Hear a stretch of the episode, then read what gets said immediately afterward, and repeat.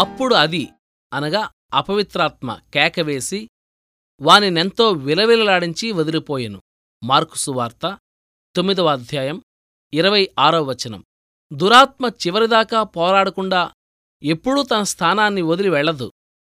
మనం కూడా సరదాగా కాలక్షేపం చేయడం మూలాన ఎలాంటి ఆత్మీయ మేలును పొందలేం. కాని యుద్ధరంగంలో నిలిచి పోరాడితేనే మనకు రావలసిందాన్ని దక్కించుకోగలం. ఆత్మీయంగా కూడా ఇదే వర్తిస్తుంది. ఆత్మీయ స్వాతంత్ర్యాన్ని ఆశించిన ప్రతి విషయంలోనూ రక్తాన్ని కార్చవలసి ఉంది. నెమ్మదిగా వాదిస్తే అపోల్లోను అనే సాతాను పారిపోడు. దారికి అడ్డంగా పరుచుకుని నిలబడే ఉంటాడు. మనం కన్నీళ్ళు రక్తం కార్చి మన దారిని సుగమం చేసుకోవాలి. ఇది మనం గుర్తించుకోలేకపోతే మనకున్న ఇతర భారాలకు ఈ అజ్ఞాన భారాన్ని చేర్చుకున్న వాళ్ళమవుతాం.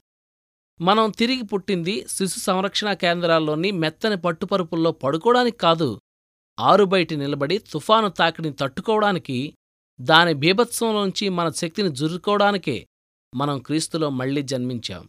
ఘోర శ్రమల ద్వారా దేవుని రాజ్యంలో ప్రవేశించాలి. చెరసాల ఖడ్గం అగ్నిగుండం అన్నిటికీ ఎదురు నిలిచిన మన తండ్రుల విశ్వాసం ఈ మాటలు వింటుంటే మనకెంత గర్వం? మన తండ్రుల విశ్వాసం పరిశుద్ధ విశ్వాసం. దానికి వారసులు మగుదాం. చీకటి కొట్లుల్లో గొలుసులతో కట్టారు వాళ్ళను గాని వాళ్ళ మనసులు ఆత్మలు స్వతంత్రాలే. వారి సంతానం అదే దారిని వెళ్ళగలిగితే ఎంత మేలు అది వాళ్ళకెంత క్షేమం.